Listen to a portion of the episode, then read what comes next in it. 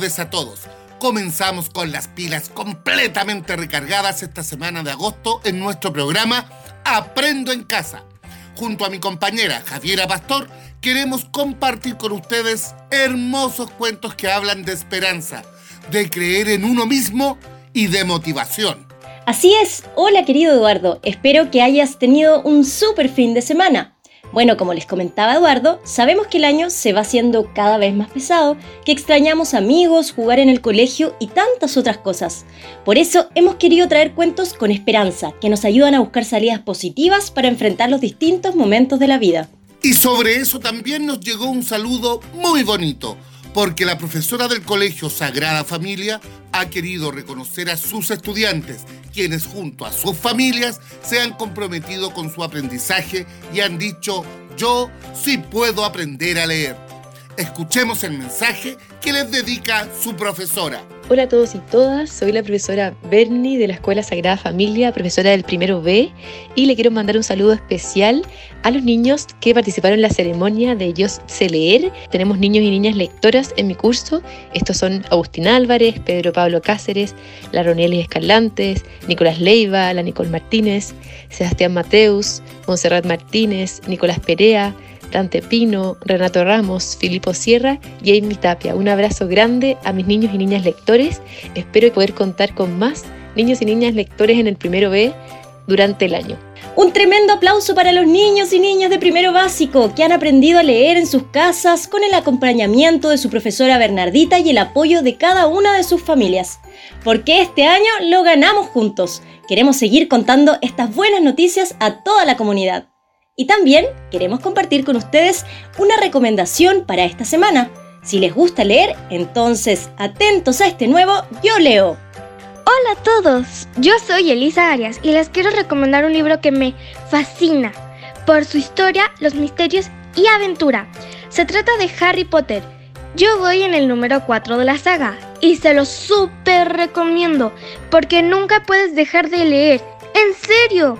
Y lo mejor es leer el libro y luego ver la película. Espero que les haya gustado a todos mi recomendación. Bye. ¡Qué grande, Elisa! Te pasaste. Una tremenda lectora. Ya lo saben niños y niñas que nos escuchan desde casa. Harry Potter es una excelente opción para acercarse a la lectura y no detenerse nunca más. Esta serie de novelas fantásticas, escrita por la autora británica J.K. Rowling, tiene millones de seguidores alrededor del mundo y encanta a todos con las aventuras del joven aprendiz de mago que no te puedes perder. Recuerda que en la Biblioteca Digital Escolar del Ministerio de Educación puedes encontrar libros y audiolibros. Si tienes alguno que nos quieras recomendar, escríbenos a nuestro Instagram arroba colegioseas.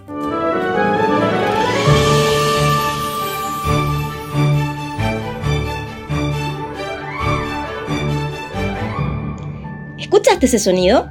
A nuestro programa Aprendo en Casa llega la sección más esperada, los cuentacuentos, una práctica milenaria que nos entretiene y educa.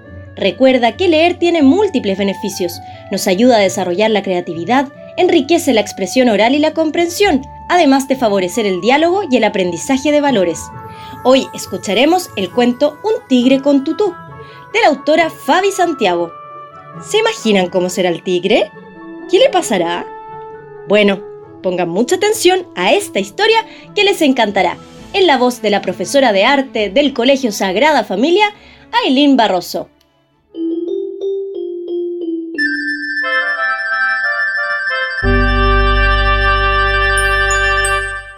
Un tigre con un tutú, autora Fabi Santiago. Érase una vez, no hace mucho tiempo, un tigre llamado Max que vivía en París. Max no era un tigre como otro cualquiera, era un tigre con un sueño. Lo que más deseaba en el mundo era llegar a ser bailarín de ballet. Todos los días, Max acudía a la academia de ballet. No iba a bailar, ya que los tigres tenían prohibido las clases se dedicaba a mirar con anhelo a través de la ventana y se moría de ganas de entrar. Max no tenía ni zapatillas de ballet ni tutú, tan solo el corazón lleno de música. Pero aún así, Max no se rendía. Comenzó a danzar por las calles de París. Max cruzó el río Sena dando brincos delicados y continuó soñando despierto hasta que al fin terminó con una floritura y una pirueta en lo más alto de la Torre Eiffel. Pero cuando Max miró a su alrededor, no vio público ni tampoco oyó aplausos. Nadie quería un tigre bailando por las calles de París. Ah, mi sueño nunca será realidad. Suspiró Max. Nunca brillaré sobre los escenarios. Pero no todo el mundo había desaparecido. Una pequeña bailarina había visto la danza de Max. Bonjour, me llamo Celeste, le dijo. Sácate las lágrimas y ven conmigo. Tengo un plan. En el teatro, entre bambalinas, Celeste ayudó a Max a cambiarse. Encontró unas zapatillas que le iban perfectas y un tutú tamaño tigre. ¿Y si todo el mundo vuelve a salir corriendo? preguntó Max preocupado. Celeste lo tomó de la pata. Imagina que estás haciendo piruetas por las calles de París, le susurró. Baila como solo tú sabes. Eres Max, el tigre con tutú. Así que Max saltó bajo los focos. ¡Qué entrada tan brillante! ¡Qué momento de gloria! ¡Qué estampida! Cuando Max miró a su alrededor, no vio público ni tampoco oyó aplausos. Pero esta vez no estaba solo. Oyó una vocecita que le decía, Vamos a bailar, solo nosotros dos. Así que juntos, Max y Celeste hicieron piruetas y pliés. Giraron, se pusieron de puntillas y volá. Y terminaron saludando al público con una bonita reverencia. Entonces Max y Celeste oyeron aplausos, oyeron vítores y exclamaciones. ¡Es, un tigre bailarín! ¡Qué estilo! ¡Fantastic! Miraron al público y comprobaron que la estampida se había detenido. El público se había quedado a ver la danza de los amigos. Por fin, el sueño de Max se había hecho realidad. Se había convertido en una estrella de ballet, brillaba sobre el escenario. Y lo mejor de todo era que ahora tenía una amiga con quien bailar. Fin.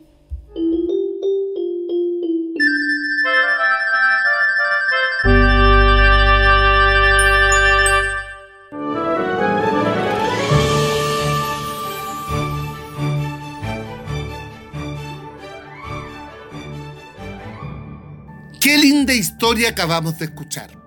Aprovechamos de agradecer a la profesora Ilín Barroso por habernos compartido este bonito e inspirador cuento. Ahora tengo unas preguntas para ustedes. ¿Cuál era el sueño de Max? ¿Por qué no podía bailar? ¿Qué le enseñó su amiga? Responde estas preguntas junto a tu familia y amigos. Qué maravillosa historia escuchamos, que nos habla acerca de lo importante de seguir adelante, pese a que algunas veces las cosas se ponen difíciles, a no olvidar nuestros sueños y luchar para conseguirlos.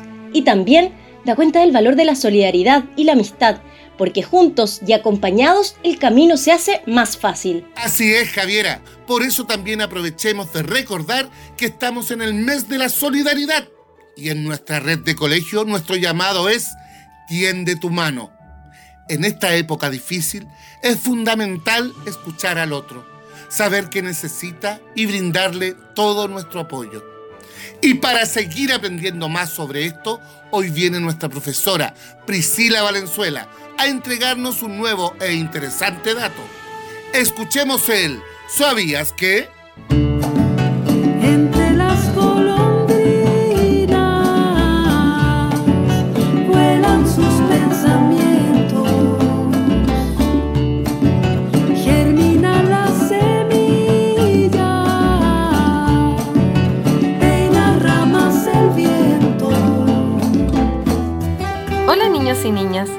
¿Saben lo importante que es mantener pensamientos positivos?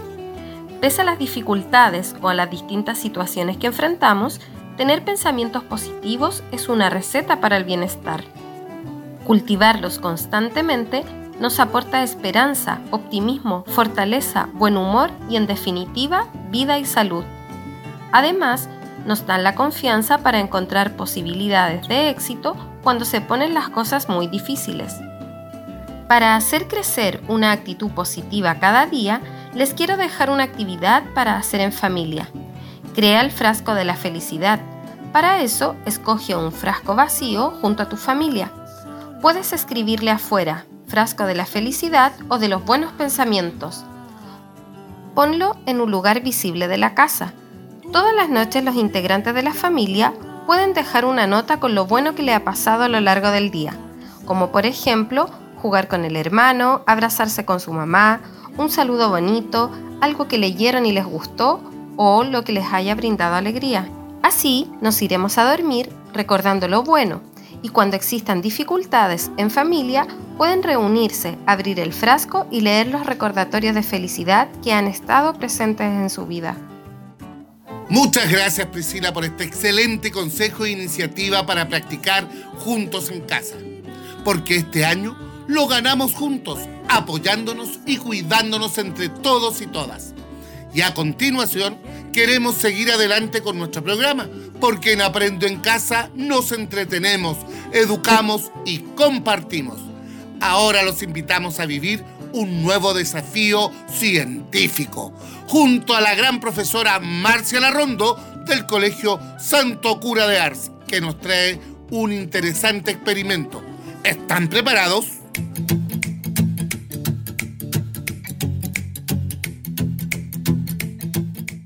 Hola a todos y todas. ¿Cómo se forma y qué causan los fantásticos colores del arco iris? Los invito hoy a hacerse esta pregunta para iniciar nuestro experimento, la magia del arco iris. Para esto necesitamos los siguientes materiales: un vaso con agua, un espejo, una linterna o la luz de un celular y una pieza o espacio oscuro. El procedimiento es el siguiente. Ponen el vaso de agua sobre una mesa. Luego ubique el espejo en el interior del vaso formando un ángulo. Asegúrate de que la habitación esté totalmente a oscuras. Cierra todas las cortinas y las persianas para que haya una oscuridad total. Toma la linterna y dirige la luz hacia el espejo que ubicaste dentro del vaso. ¿Qué observaste? ¿Qué apareció en el ángulo del espejo? Así es. Apareció un arco iris. Ahora puedes mover o ajustar el ángulo del espejo como quieras. ¿Sabes por qué ocurrió este fenómeno? Un arco iris es el resultado de la refracción de los rayos del sol por la lluvia. Cuando el sol brilla sobre las gotitas de agua en la atmósfera, se forma un arco iris. Los colores del arco iris son el rojo, naranja, amarillo, verde, azul, índigo y violeta, en ese orden. Su formación también puede ser causada por otras cosas, tales como la niebla y el rocío. Hazlo en casa, te sorprenderás. Gracias, Marcia. Experimenta, observa y aprende con este desafío científico para hacer en familia.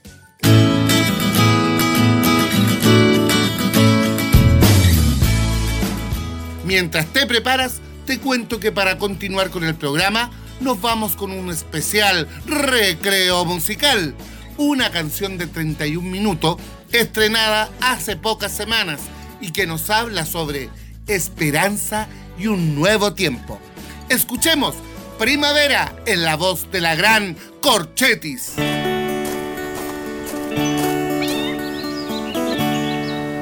No alcancé ni a salir cuando me dijeron que tenía que entrar de la calle olvidarme al colegio unirme por una pantalla puedo concentrar. Con mi abuela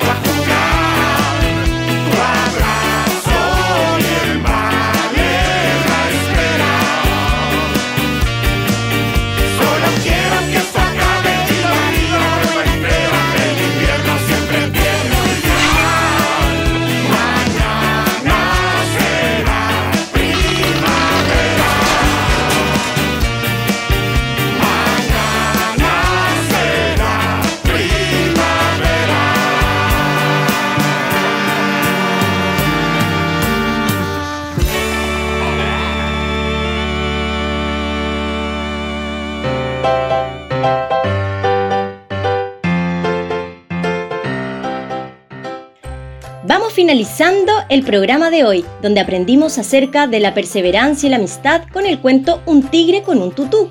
Además, sobre la importancia de tener pensamientos positivos para nuestra salud y bienestar, con un gran consejo de la profesora Priscila.